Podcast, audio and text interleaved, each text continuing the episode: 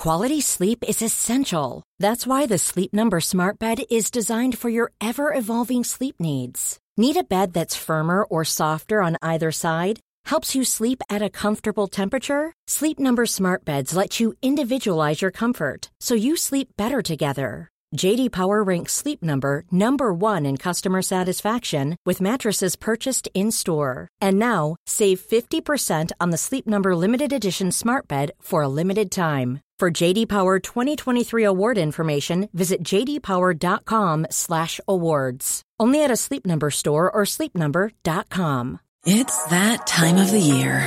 Your vacation is coming up. You can already hear the beach waves, feel the warm breeze, relax, and think about work. You really, really want it all to work out while you're away. Monday.com gives you and the team that peace of mind. When all work is on one platform and everyone's in sync, things just flow wherever you are. Tap the banner to go to Monday.com.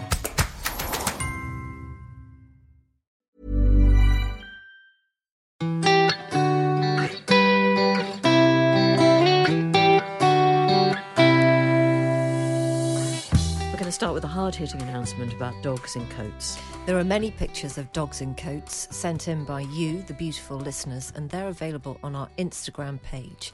And if you feel like you just need a little bit of a lift, then you will not be disappointed. There's just something funny about dogs in coats. Dogs in hats is actually even better. But uh, dogs in coats is where we'll start. What's our Insta address, Garvey? Jane and Fi. I mean, it's not difficult, is it? It's not very difficult. no. Fi is spelled F I. Jane in the traditional way without the Y. Uh, and it is it's uh, life enhancing and gentle content, which is sort of what our Instagram specialises in. And we've put up we've put on some um, Instagrammers. I don't know what you're supposed to say, but we're a little little behind where we'd like to be because I'm aiming at about ten to fifteen million. So I um, think we're on about 12,000. no, at the moment. 13. 13. Yeah. So Okay. I did check the other day. Okay. Uh, anyway, yes, so please do uh, follow that because it is very sweet. And unfortunately, of course, cats don't wear coats, so I can't really play this game. I have got a picture of Dora in a um, laundry basket, which I might submit, but I kind of just like to look at it in my own private time, so I might not. Okay. Well, I'm sorry, but uh, other avenues will be made available to you. You've had Pepper Potts. I think Oh, yeah, maybe did. you just have to let us have dogs in coats for a little while. Yeah, quite right. Good point. I'll just settle down. Yes. Uh, now, uh, everybody is on the edge of their seats. About the reshuffle. No, no, about Cliff. Oh, so I mean, we'll get to the reshuffle and the re-emergence of David Cameron this morning, sauntering back into the building. Uh, he is our new foreign secretary. Uh, the there has been a huge amount of surprise and some shock at that, hasn't there? Well, I think um, he was he was the man referred to once um, by a friend of mine who works in this building actually as a ham-faced wank spangle. Yes, Do you remember that? I do remember that. Anyway, he's back. We left our lives, and now he's returned. To me, it is the it's the biggest comeback since Lazarus. It, it, it genuinely is. This we were not expecting it. Um, it's going to infuriate large parts of the population, um, and I'm just standing well back. I, I've got. it's quite interesting because obviously in this building and in our line of work, people have talked of nothing else all day. In the real world, and I like to check in with my real world WhatsApp groups. Not a murmur. No, well, me neither. But that doesn't dull my enthusiasm for discussing it. Actually, No, it doesn't. But at um, all. I think it's it's extraordinary, and I think in terms of you know, if you was if you were sitting there writing the Conservative Party season six hundred and seventy four, and you wanted a plot twist, I mean, this is a Bobby Ewing moment, isn't it? It is. I wonder where he was when he might have been in the He might have been in the shower. in the shepherd's hut or in the shower. Yeah. I mean, as you said earlier, we've all been a little bit bored at home, um, particularly those of us who've been at home with kitties over any length of time. And how thrilled I'd have been at various times in my life for the phone to s- tring into life. Would you like to become the next incredibly important office of state? Oh no, well I've got a little bit of sick just running down in between my breasts at the moment. I'm trying to comfort a six-month-old child. Mm, Maybe next time. Yeah, but um, Dave, he's got his passport. it- It'll always be Dave to me. Um, he's got his passport in full working order. Well, let's hope he has, and he'll be off jetting around the world, bringing world peace. Do you think Good that luck is with that. one of the things that when he's been scrutinised ahead of this appointment, somebody has checked his passport hasn't run out? Because that would be so embarrassing. Because you have to wouldn't wait ages for the passports to come back at the moment. I know. I think they've rather speeded up. Actually, I Oh, think have they're they? turning Okay. them around in about uh, uh, Well. you know six weeks or so. All right, well, six weeks before he can go abroad if his passport's out of date. Yeah. Be embarrassing, wouldn't it? It would. No, anyway, he's back, and I have to say it is a surprise. Although we did interview one Tory MP today who said he'd heard all about it. He, it had been talked about for months, and he didn't understand why everyone was so surprised. and he was the MP for Ruislip. well, that is often at the crucible of political intrigue. Yes. And now on to Cliff. Uh, no, so, so what happened last night? Uh, it's a very long and, com- and complicated anecdote. I'll keep it as short as I possibly can. Iain Dale Take is a deep sho- breath, everybody. showbiz pal of ours, works for and is a massive Cliff fan. And he's got the gig, or has had the gig. I think his stint is now over, where for three consecutive nights he got to interview Cliff Richard on stage as Cliff. Cliff, Cliff, as Cliff performed some of his greatest hits in um, his current tour, because Cliff is in his 80s, so doing a full blown show for a couple of hours is quite simply too much for him. And so he needed occasionally to perch on a stool. I've got to say, at 83, if I can get on the stool, I'll be happy. Never mind doing the hip wriggling and, and the great songs. Um, he could do he could do that. He could get on the stool. He could do a certain amount of jigging on stage. I think age appropriate jiggery is how I describe it last night. And then Iain interviewed him on a couple of occasions during the course of the of the concert, and it was it was quite a night because I think. I, I, I'll be absolutely honest with you. I've I've quite liked a number of Cliff songs over the years, but I'm not a fully paid up mega fan. So to be in the midst of this extraordinary um, a cauldron of cliff cliffologists, it was it was quite epic. It really was, and there were a lot of older folk. But then you've got to be. Why can't they go out and enjoy themselves? Why should having a good time just be restricted to the under 80s? No, we all deserve a good time. Um, and I was actually rather touched by the by the cross section of humanity that was there last night. And I was sitting between two, not one, because you can't sit between one person. Well, you could if you were more supple than me. Um, Or it's a different kind of evening. or it was very much, very much a different kind of evening. I was sitting between two Fogarty sisters, Sheila, another LBC presenter, and her sister Anne, who is a retired midwife. And it has to be said, had some cracking anecdotes from her long time of service at Liverpool Women's Hospital. In fact, I would have gone to a show where Anne just told some of her best bits, if I'm absolutely honest. In fact, I think one day she will. Uh, so it was an interesting night, and fair play to Iain because he was very much in the role of Cliff's friend. But of course, the audience, some of them are fanatical Cliff fans. I think they perhaps were maybe verging towards a tad resentful of Iain's kind of proximity to Cliff. Uh, Iain came over to see us before the show began, and he, Iain had security. I'm not joking. It was that kind of night. I just, I just don't get this cliff thing at Don't all. you? No. Well, I mean, I'm to be honest. I, like I say, I, I don't. um, I'm are- sorry, Iain, because I know that. you No, know, he absolutely loves him. Yeah. Um, I mean, it is odd to see a bloke in his 80s performing Bachelor Boy. Um, that wasn't my highlight of the night. A couple of songs I thought were quite exceptional. I, re- I mean, there's a, a lovely song he does called Ocean Deep, which was an amazing song and a great performance. We Can't Talk Anymore, brilliant song, fantastic band um, who did a kind of almost a, like a heavy metal version of it, and it really worked. So um, I'm just thinking in the end, who am I to judge? I mean, he clearly is wildly popular with his mega fans, and there were a couple of um, women sitting just in front of us who Sheila got talking to, and they were wearing Geordie Cliff fans on tour T-shirts and headdresses that illuminated. And when Cliff performed his two Christmas number ones, which are of course Oh, I don't know, Jane. I just don't. I just don't know. Mistletoe and Wine and Saviour's Day, Okay. uh, one of the ladies came over and gave Sheila some tinsel. And so we joined in with our, we waved our tinsel around while Cliff gave everything in mistletoe and wine. So, I mean, it it was one of the more extraordinary nights of my going to gigs. One of the more extraordinary gigs I've ever been to. I mean, I'm going to call it a gig because that's what it was. Have you ever seen Robbie Williams live? No, I haven't, um, and I don't think there'll be any similarities whatsoever. Well, I was. Uh, so I've seen him a couple of times, Yeah. and I'm and I'm making my way through his Netflix. Yeah. Uh, what would you call it? documentary biopic. What is it? Kind of, yes. It's like it a is. therapy session. It's a it? depressing opic, is what it actually is.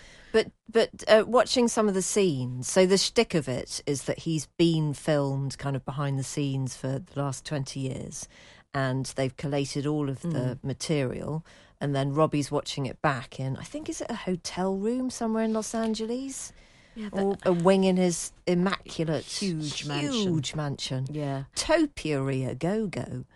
And so you're watching him watching himself give a Mm. kind of commentary on his early life in the band and then his breakdown.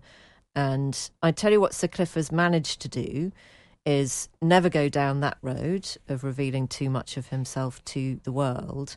And even though he's had that huge adulation and adoration for what, six decades of his life? Yeah, he's now had a successful album in eight consecutive decades. Which is astonishing. Oh, it's it's absolutely extraordinary. But Yeah. he always seems to be somebody who really in, ha, has enjoyed his fame. And the only point where you think, well, of course he didn't, was when the BBC put a helicopter up above his house absolutely. and lots of accusations. Well, and I'm glad you mentioned that because uh, he did hint last night, perhaps it was more than a hint, he doesn't have a home in Britain anymore. So he lives mostly in, in uh, the West Indies. Well, he was so devastated. I mean, as you would Yeah. be because it was a false accusation, but he was really, really devastated Mm. by all of that. Yeah. Um, but it's just, a, and, and it's a bit relevant, isn't it, to our guest this afternoon, who is Martin Kemp. Just this allure of fame that then, you know, if you swallow the pill and too many of the pills, you just lose your life. And that's what's happened to Robbie Williams. Mm. And he seems to be in a very good place now. But watching back, him watching gigs, which you you know, which I know I was at, so it's kind of like God. I remember the screaming. Did it ever cross your mind at the time that this person at the heart of it wasn't having a good time? No, that's the thing. That's the thing. I didn't. Uh, I didn't think that at all. But I don't think I didn't go to the massive. Uh, I, I wasn't at the Leeds festival where he properly, properly had a, a panic attack, or was that Glasgow? I can't remember. So it it was wasn't one of those. I think you're it was Leeds. Mm. Um, but you know the part that we all play and what we expect those people on stage to go through, and then I think what people are brave enough to tell us now. There are two just incredibly different worlds going on, aren't there?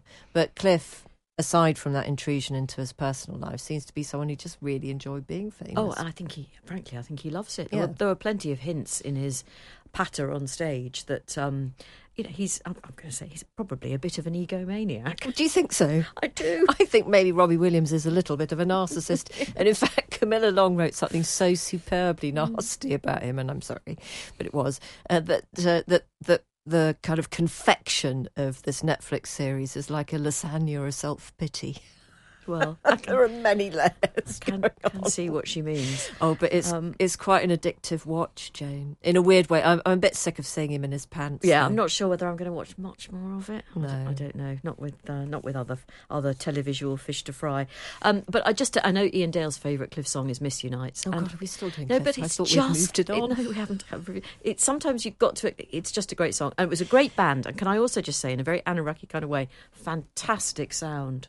Because sometimes you go to a gig and the sound is muddy and it ruins your enjoyment. It was brilliant. Well, did he have small speakers and tall speakers? He did do Wired for Sound. Absolutely, he did. I'll be your bachelor boy. Oh no, please don't. till No. Right, That isn't my favourite, as I say. Does there come a time in your life when you can't perform Bachelor Boy anymore, if you're Cliff? Well, I would have thought so. Well, probably about 1953. He's only 83. Leave him alone. Okay. Right. now, we will get on to Martin Kemp a little bit later, who's a first time novelist. But he is. yeah. He's a first time proper novelist because he's actually written every single word of his book. let's talk about theatre. It was so funny, says Alison, when Fi revealed that the last play she'd seen was Jumpers by Tom Stoppard. That was a long time ago. We moved to London from Lancashire in the mid 80s and we thought we'd get on board with the culture. What was that noise? It's Eve. Your chair, when they all say that. We moved to London from Lancashire in the mid 80s and thought we'd get on board with the culture the capital has to offer, so we went to see Jumpers. I think we chose it because it starred Paul Eddington and Felicity Kendal, and they, of course, were in the good life, weren't they? As Fi found, it was bewildering and quite unfathomable. In the interval, we spotted somebody in the audience who we knew from our days in Ormskirk. They had no idea what was going on either, so we did feel slightly better. What with that and a trip to see The Hired Man, a musical by Melvyn Bragg. That's passed me by, that And one. me. My husband was well and truly put off live theatre. He has, however, in recent years enjoyed Hamilton, except he had to stand throughout the second half due to a lack of leg room. And Hades, had, Hadestown or Haddestown, which we saw in New York earlier this year. I don't think I know that. Uh, when you're in the Big Apple, you've got to make the effort, and thankfully, it was one of the shows not cancelled due to the smoke from the Canadian wildfires. Despite some failures and my husband's lack of enthusiasm, I continue to enjoy theatre visits. I saw The Mousetrap when it came to Torquay on tour, and an Amdram production of Dad's Army a couple of years ago in our local Little Theatre. Give it another go, Fi. You might be surprised, says Alison. Thank you, Alison. You going to give it another try? I might. I don't. I don't know where to start though. Now, Well, don't start with Lioness that I saw on Thursday night. no.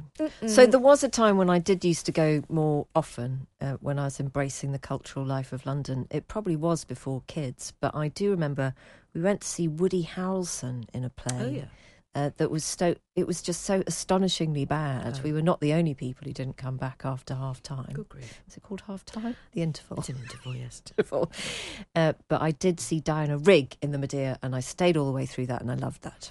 You Is that see, okay? You didn't see Glenda's Lear, did you? I didn't see Glenda's Lear. No. I did. Oh, I tell you what, I've, I have also seen um, A View from a Bridge with Mark Strong, and that must have been more recent. I think that's probably only 15 years ago. So I think I'm a regular theatre goer, Actually, actually, are. I did see in the Times the other day that um, and he was lovely, was he? Yeah. Well, Mark, I can't. Unfortunately, I can never not remember Mark Strong doing the voiceover for The pandemic. exactly. He did Yep, all Stay home. the government pandemic ads. Yep.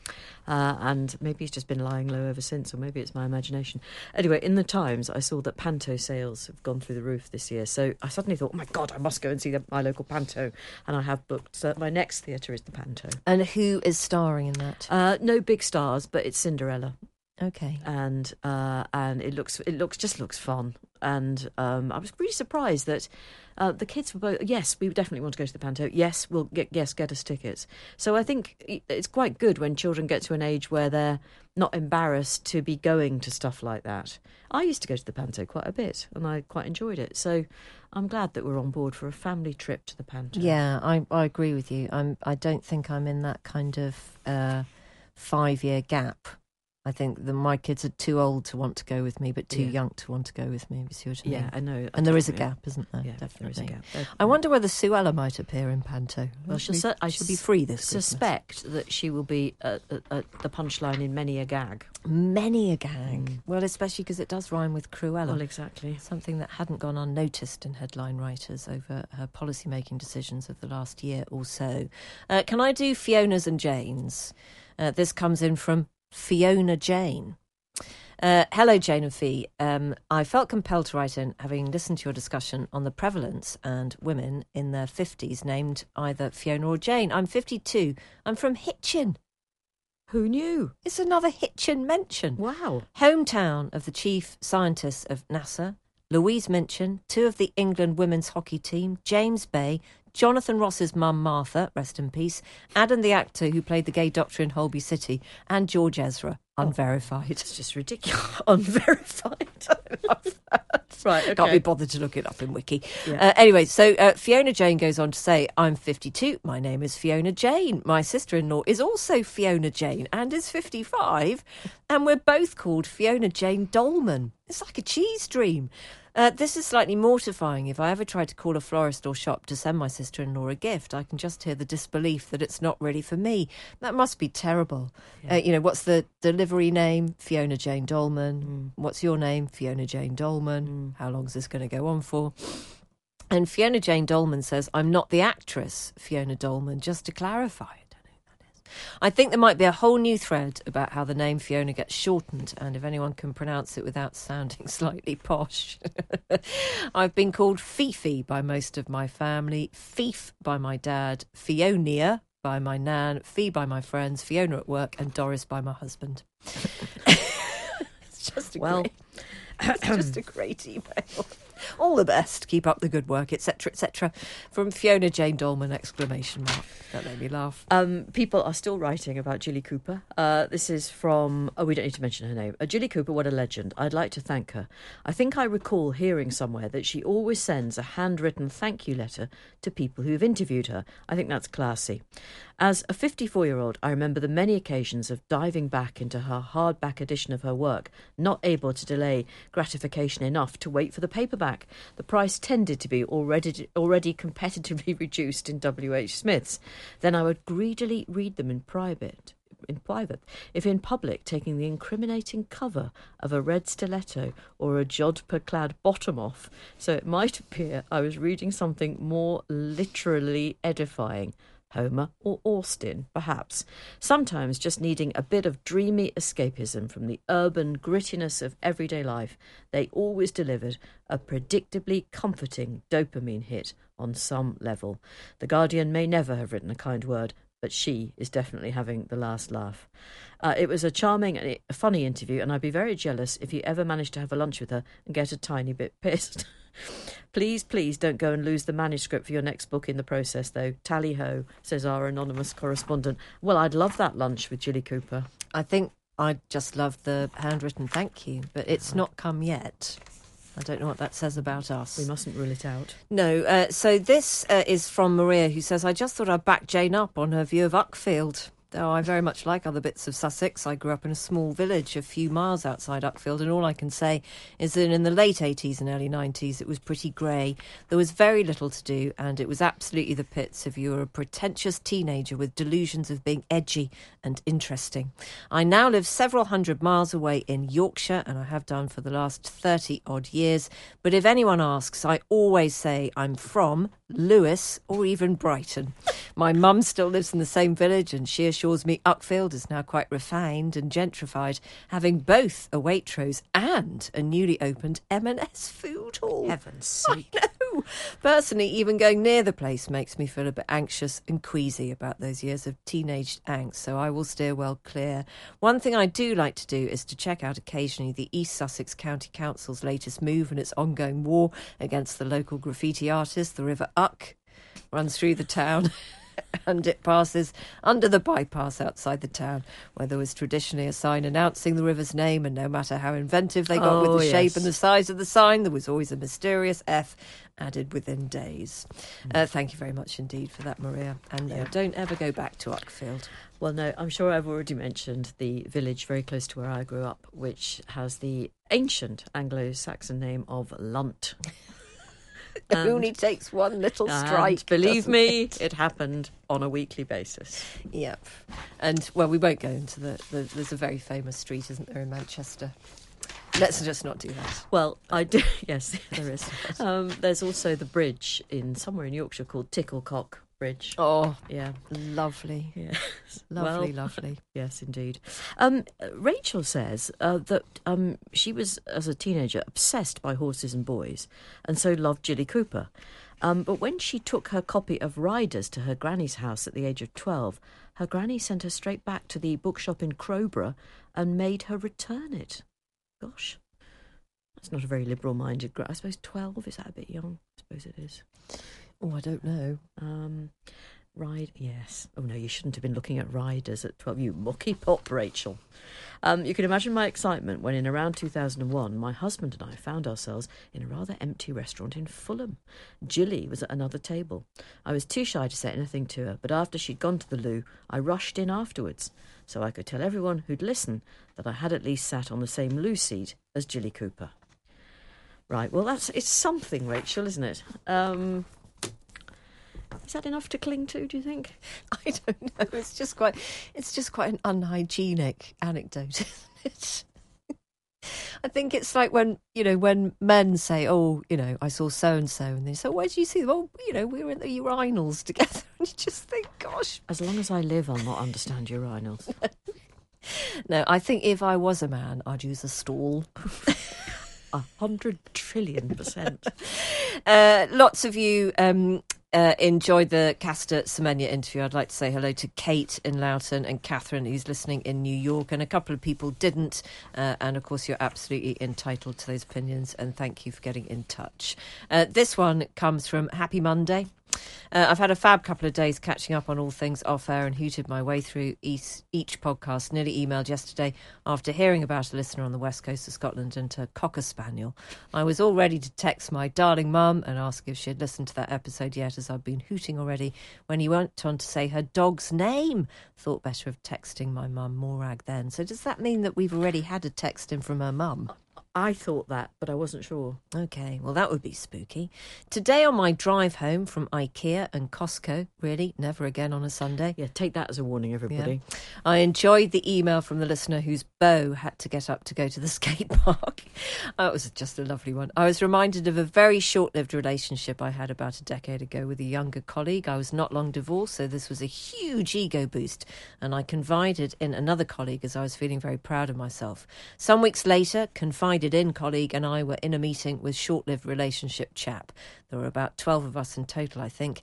It turns out it had been his birthday, and somebody asked what gifts he'd receive, and I'll never forget his answer of a TV for my bedroom and some driving lessons. Right, I hope you're thoroughly ashamed of yourself. My colleague in the know and I nearly needed medical attention from lack of oxygen from mm. suppressing laughter. Youngster is now nearly 30 and really rather dishy, although not sure if he ever did pass his driving test. Well, look, I mean, you could you could be applying for your driving test at any age, but perhaps he would. I think we know. I think we know what went on there. anyway, thank you for You that. could have given him driving lessons. Well, wouldn't that be romantic? no, actually, no. emergency stop. Oh my god! Could you give? I I just the idea of giving a child a driving lesson. No, I'd no. rather teach Nancy to drive. Yeah. So, no. I honestly, I do not know how parents can do that. I absolutely have no. Idea. Yeah, idea. and hats off to the ones who do oh. actually, because you must need to be so so patient, and also you're just in that nightmarish. You, the roles are just completely wrong, aren't they? Oh, you awful. can't enforce safety enough in that, and and your child is in control of a very, very dangerous moving vehicle. Yeah, no, that's not going to happen. I suppose it's sometimes it's all right if you've got private land, isn't it? well, Jane, do you have private land? Well, to drive the drive the Mini Cooper over the artificial grass. See if the student will eventually get round to taking her test again. And uh, yeah, no, it wouldn't no. work, and I will never do that in a million years. When you're ready to pop the question, the last thing you want to do is second guess the ring. At Bluenile.com, you can design a one of a kind ring with the ease and convenience of shopping online. Choose your diamond and setting. When you find the one, you'll get it delivered right to your door. Go to Bluenile.com and use promo code LISTEN to get $50 off your purchase of $500 or more. That's code LISTEN at Bluenile.com for $50 off your purchase. Bluenile.com code LISTEN. Hey, I'm Ryan Reynolds. Recently, I asked Mint Mobile's legal team if big wireless companies are allowed to raise prices due to inflation. They said yes. And then when I asked if raising prices technically violates those onerous two year contracts, they said, What the f are you talking about, you insane Hollywood ass? So to recap, we're cutting the price of Mint Unlimited from $30 a month to just $15 a month. Give it a try at mintmobile.com slash switch. $45 up front for three months plus taxes and fees. Promo for new customers for limited time. Unlimited more than 40 gigabytes per month. Slows. Full terms at mintmobile.com. Quality sleep is essential. That's why the Sleep Number smart bed is designed for your ever-evolving sleep needs. Need a bed that's firmer or softer on either side? Helps you sleep at a comfortable temperature? Sleep Number smart beds let you individualize your comfort so you sleep better together. JD Power ranks Sleep Number number 1 in customer satisfaction with mattresses purchased in-store. And now, save 50% on the Sleep Number limited edition smart bed for a limited time. For JD Power 2023 award information, visit jdpower.com/awards. Only at a Sleep Number store or sleepnumber.com. Right, shall we get on to Martin Kemp? Was he the guitarist in Spandau Ballet, wasn't he? Well, he was, but didn't I mean they all did some some backing vocals. I don't don't want to be controversial. We're not going down that road. Gold. Yes. but yes, um, I think they um, were they were humming along in the background too. Very much so. I can see Martin now in a sort of tartan. He had like a tartan sash Yes. across. Yeah, Yeah. yes, And he certainly cut a dash. very big kind of baggy trousers. Yeah, no, they were they were like they were very uh how can I put it otherworldly and in a rather wonderful way back in the early eighties. Then he's not lost it. He hasn't. There was general agreement in the office. He's got beautiful blue eyes and lovely manners. lovely manners. He did. He he cut a dash. Yes, he's no Cliff, but he cut a dash. We've done, as you may know, if you're a regular listener, some very, very intense and hard-hitting interviews with Kemps over the course of our tenure here on Times Radio. Uh, there was Ross, there was Gary, and I'm going to say we've probably hit the jackpot today with Martin. Three out, brothers. We're holding out for Roman. Don't, don't you think we're not? oh, he'll be in. Don't yeah, no, worry. well, I think he probably will, is the Yeah. truth. Uh, Martin Kemp, of course, you know him from Spandau Ballet and from all his acting, notably in what would you say was your greatest acting role? Uh, well, it all depends uh, how old you are. Uh, I Well- think uh, I think um, you know if you go back a few years, then it's Spandau. But then if you're a little bit younger, I suppose it's uh, the Krays, Yeah. the Kray twins. Yeah. uh, which which I which think- Kray did you play? I, I played Reggie Kray. Okay. My brother was Ronnie, Mm. and uh, if you're a little bit younger than that, probably EastEnders. Yeah, okay. You're not in EastEnders now, though, are you? No, Did you 20 die? years ago. Yeah, they blew me up. Did they? Yeah, Okay. completely. They, they blew me up on purpose because uh, I resigned, and then um, they said to me, "Where are you going?"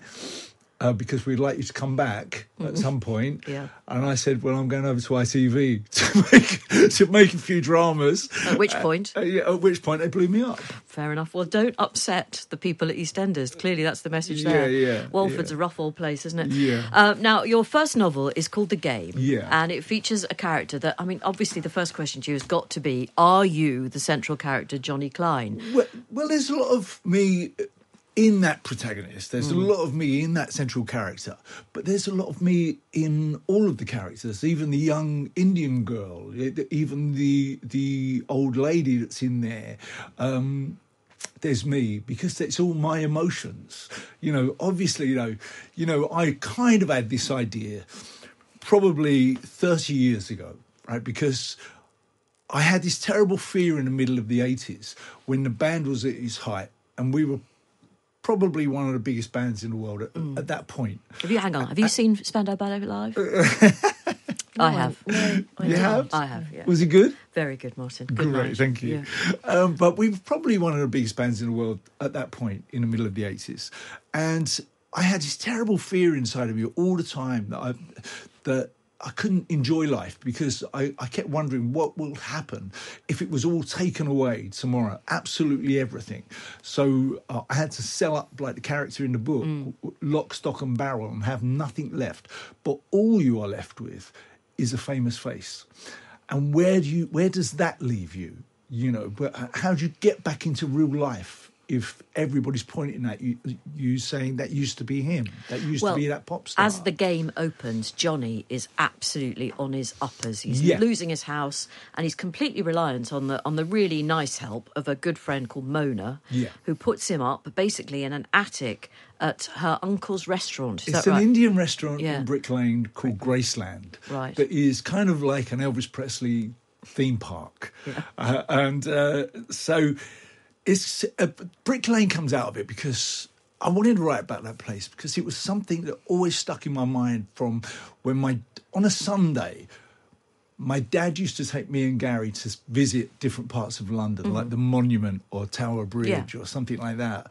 And uh, Brick Lane was the one place that kind of stayed in my mind because it was so full of colour. It was so full of different smells that I hadn't uh, smelt before and different tastes. Well, it's the it's not actually that far from where we're sitting now in London Yeah. Bridge, is it? You Yeah, could yeah. get there in ten minutes or so. Absolutely. And it's it's an absolute melting pot of all kinds of Huguenot and Jewish settlers, and then you've got and then you've got uh, Bengali folk and all kind. I mean, it's a crazy place, but a brilliant one. It's a brilliant place, and it is a brilliant place to write about. So I wanted to put him in there, and but I wanted this is what I wanted. I wanted Johnny Klein to have absolutely nothing left. He has to sell up lock, stock, and barrel.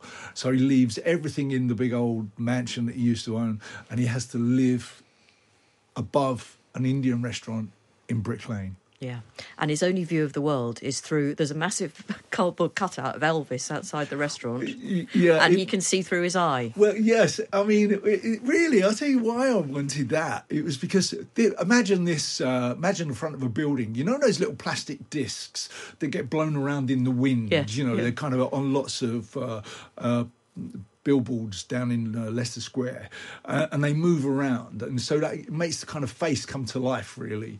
And I wanted a picture of Elvis up in front of the re- restaurant. This kind of like 40 foot by 40 foot made out of these plastic little pieces that move around. And uh, on the front it's a picture of Elvis but not in his heyday. It's a picture of Elvis when he was grossly overweight in Vegas, uh, and his chin used to wobble with these plastic discs, uh, and he's the the window is Elvis's eye, not really because of what he's looking out onto. It's that when he's in his bedsit. The window is the Elvis's eye that is looking at him all the time, and how sad it is. So it's kind of like works both ways. Yes, Johnny can yeah. look out onto Brick Lane, but Elvis is always looking at him, and it makes Johnny feel like everything has gone wrong. Well, we, we don't want to give away the plot, but basically, Johnny gets mixed up with some unfortunate folk. I mean, it all comes back to haunt him. He's he's a bad lad, but he's also a lovable one. Yeah. And I have to say, his relationships with the ladies continue, despite um, despite his lack of financial appeal. Shall Yeah. we say? The women still keep coming, and he is married as well, isn't he? Well, he's married. He has that. So you know, I, I love a little bit of soap. Uh, at the best of times, you know, Yeah. and I wanted to put that in there as well, kind you- of family drama. Uh, so that's inside there as well. But but do you know what I really liked about writing Johnny Klein was that it was his vulnerability, it, and I think it was that that the ladies go for.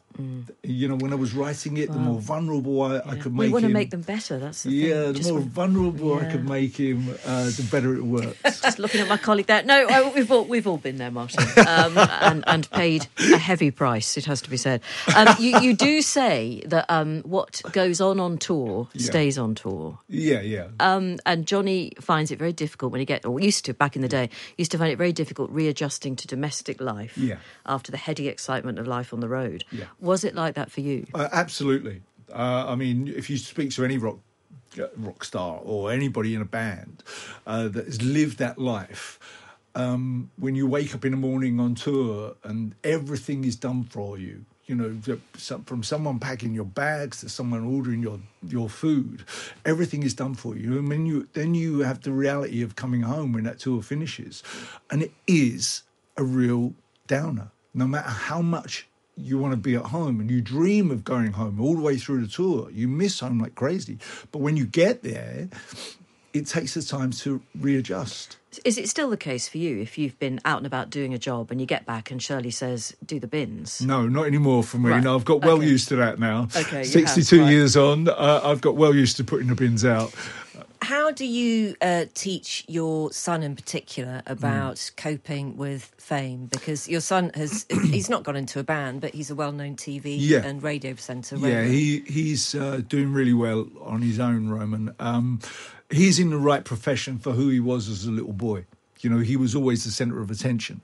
And growing up, you have to imagine that in my house, I had some of the most famous people in pop music around around my dinner table sometimes. And I will always remember Roman at 10 years old, 11 years old, who was so always so super articulate um, at one end of the table. And at the other end of the table was George Michael. And the two of them, w- w- George would never give up an argument, ever. He would argue until he was blue in the face, even if he knew he was wrong. And uh, the Good two, ev- everybody used to walk away from him and just leave those two going at each other. So Roman always understood fame, and he saw being around George as well. He saw the darker sides of fame, and um, uh, it's something that me and Ro always spoke about when he was growing up, and I, I trying to explain to him always that fame is about it's kind of like getting a ticket for a better job in this bubble called entertainment, and the more famous you are, the bigger your ticket is. Well, have, on that note, have you seen the Robbie Williams documentary on Netflix?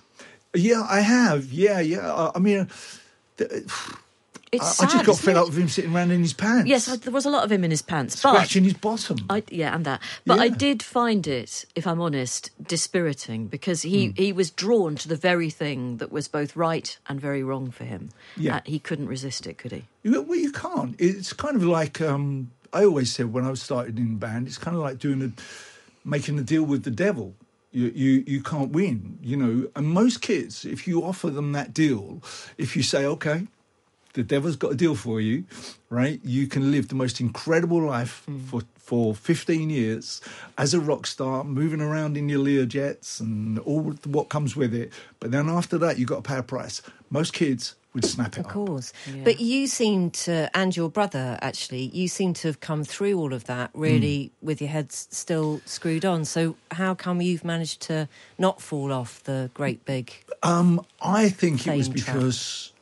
Uh, I spent the first when, when I was uh, ten years old. I was with the beautiful lady that just passed away only yesterday, Anna Scher. Yeah, her stage school. Yeah, Yeah. and I was there for probably um, eight years, where I was doing all those 1970s TV shows like Comedy Playhouse, Play for Today, all of that, and I think that and Anna gave me my grounding. Uh, uh, um, Anna was the most beautiful lady uh, when I was growing up, and I always said, even today, that she was the one probably who gave me the good side of my personality. The bad side, I think, came from Steve Strange. Right. okay. So don't go to his stage school, No, kids. but, but Anna, Anna gave me half of my personality, and I think it was her. Me and Gary both went there, and I think it was her that gave us the grounding. Has Gary read the book? Uh, not yet, no, no. You're very. You're much at pains to point out you that you wrote this. Yeah, yeah. Because yeah. I suppose Yeah. there might be, and I, you know, I hate to break it to the Yeah. listeners, the magic of course. some parts of the literary world is that people put their name to stuff they haven't yeah, written. of course, but But you've written this. Listen, it's all part of entertainment. If that's what you want to do, then that's how you the road you go up. You know. But if for me, writing was something that I love doing. You know, I've written several biographies in the past, and and I grew up writing film scripts as well, and a couple of them got made into movies. So putting the two things together was really nice. And uh, I spent a long time in Los Angeles um, in the nineties, and if you read a lot of scripts there. Now, British scripts are more like bullet points, film scripts. American scripts are pieces of art, and uh, they are beautiful things to read. And I think a lot of what the style of that book Yeah. is in my time in Los Angeles. Okay, and so you are then a shoe in to play the part of Johnny Klein. I, I, I don't know. Listen, that's Oh, every, come that's on, that's every- Martin, Uh, please. Look, look yeah, yeah, but having your book turned into a movie or a TV show is every writer's dream. And it's the perfect pension. And why wouldn't you do that? Well, well, it will be wonderful. I, I, I'll have to do an audition, I dare say. to play, no, surely not. Just as we mentioned, Brick Lane, and I do love a curry. What's your favourite? Oh, um, a dal. My my. I Uh, was expecting something a bit fiery. no, dals are the thing now. I, would, I could miss all of the chicken dinners, all of the prawns. I could just go for the dal dip. Really? Yeah, I'm with you on that. dal. Just as long as you've got some really lovely, fluffy. Oh, I can get the number out. I'm going to get a delivery. Martin Kemp. Um, we we nearly asked him about what he thought about Lord Cameron, but then we didn't, did we? No, we just chickened out. Mm. And we're not very good at going for the really, really tough questions, are we? uh, Um, what's your favourite span track? Oh, Spandau. Um, gosh, I had the 12 inch of "We Don't Need This Pressure" on. Oh, that's my least favourite. Yeah, well, funnily enough. it's quite an odd beat. I bought it not because I liked it, but because I wanted to be seen as fearfully trendy. Okay. Um, I thought, interestingly, I, I really like their song "Through the Barricades." Well, I've just written that down. That is Have you? my Okay. absolute favourite. one of the very few attempts to write a song About pop song Northern about Ireland, Northern yeah. Ireland. Yeah. We made our love on Wasteland and through the barricades. Mm. Um, they were responsible for the worst couplet, I'm afraid. Um, she used to be a diplomat, and now she's down the laundromat. I don't think it's up there. I don't think it's up there with Toto's Africa. Oh no, nothing. Serengeti. No, no, nothing. is up. God Almighty, nothing's. You, yeah, uh, I would. I would honestly say that Bachelor Boy is better than that. Oh my god! So if you were there last night at Cliff, you'll know where I'm coming from. Okay. Oh, I just want to say a quick hello to Rosalind, who I met on Saturday afternoon. Oh, oh, good reminder. Can I say a quick hello to Andy, uh, who I bumped into on Friday morning? And it, it was so nice to meet you, Andy. You said something so kind to me um, about family life that I am never, ever going to forget. Uh, and it was really lovely to meet you. Where were you, though? No, I was just outside a cafe having a nice uh, mum coffee. And uh, Andy came past, and uh, and she said the spooky thing was she was listening to the podcast. Oh, no, that's that's- and she saw me there. And anyway, we had a really, really lovely chat. She really got her money's worth, though, didn't she? sends- Listening and then yeah. meets you. She sends you her love. Oh, uh, hello, Andy. And we had a lovely off-air hug, and she went on her way. But it was really nice to meet you, Andy. That'll spook you out. It's quite frightening, isn't it? Oh no, we've done all this. We've done. It's not Halloween. We're moving on to the even more frightening season of you know what. Mistletoe and wine. Oh, you've started me off again. Small details are big surfaces. Tight corners are odd shapes. Flat, rounded, textured, or tall. Whatever your next project, there's a spray paint pattern that's just right. Because Rust new Custom Spray 5 in 1 gives you control with five different spray patterns. So you can tackle nooks, crannies, edges, and curves without worrying about drips, runs, uneven coverage, or anything else. Custom Spray 5 in 1. Only from Rust Planning for your next trip? Elevate your travel style with Quince. Quince has all the jet setting essentials you'll want for your next getaway, like European linen, premium luggage options, buttery soft Italian leather bags, and so much more. And it's all priced at 50 to 80% less than similar brands. Plus, Quince only works with factories that use safe and ethical manufacturing practices. Pack your bags with high-quality essentials you'll be wearing for vacations to come with Quince. Go to quince.com slash trip for free shipping and 365-day returns.